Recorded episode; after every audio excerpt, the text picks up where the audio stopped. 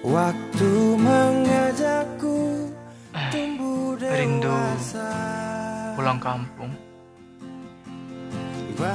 Beta rindu kampung halaman toh. Spesial podcast tiba jendela. Episode spesial Ramadan Idul Fitri. Happy listening.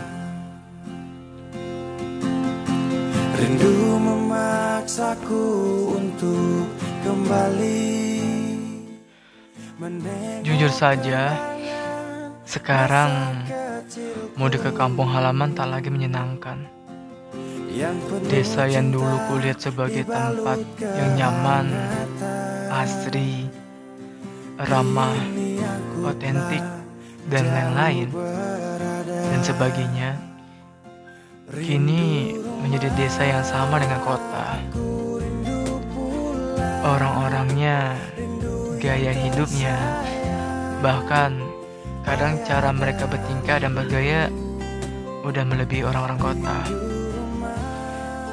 Di desa tak seperti apa yang kita bayangkan lagi oleh orang-orang kota yang tenang, tentram, sejuk, dan sebagainya. Di desa juga banyak hal-hal bising seperti suara motor mengeber, suara tetangga yang menyalakan musik kencang dengan song yang kencang, memotong keramik, kayu, dan lain-lain. Di desa juga banyak hal yang bikin tidak tentram, omongan tetangga yang kadang bikin jengkel, percekokan masalah yang sepele yang terjadi antara tetangga atau satu dengan tetangga lain. Ekspektasi orang-orang desa keterlaluan terhadap pemuda-pemuda yang menempuh pendidikan tinggi.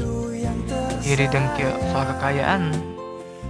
Di desa juga tidak selalu sejuk, kadang matahari sangat menyengat karena pohon-pohon makin sedikit. Polusi kendaraan juga banyak.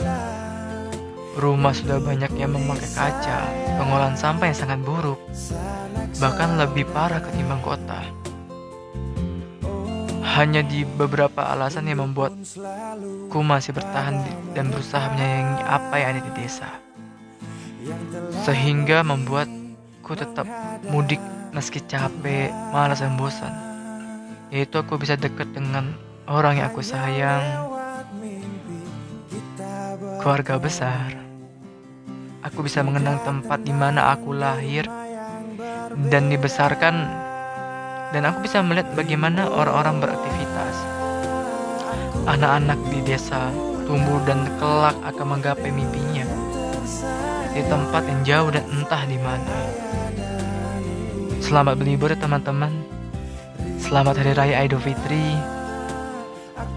Sehat-sehat kalian selama mudik and stay safe. Ya. Thank you for listening in the podcast di Jendela. Bye bye. Rindu kampung, so beta jadi kangen. Semua. Dadah. Rindu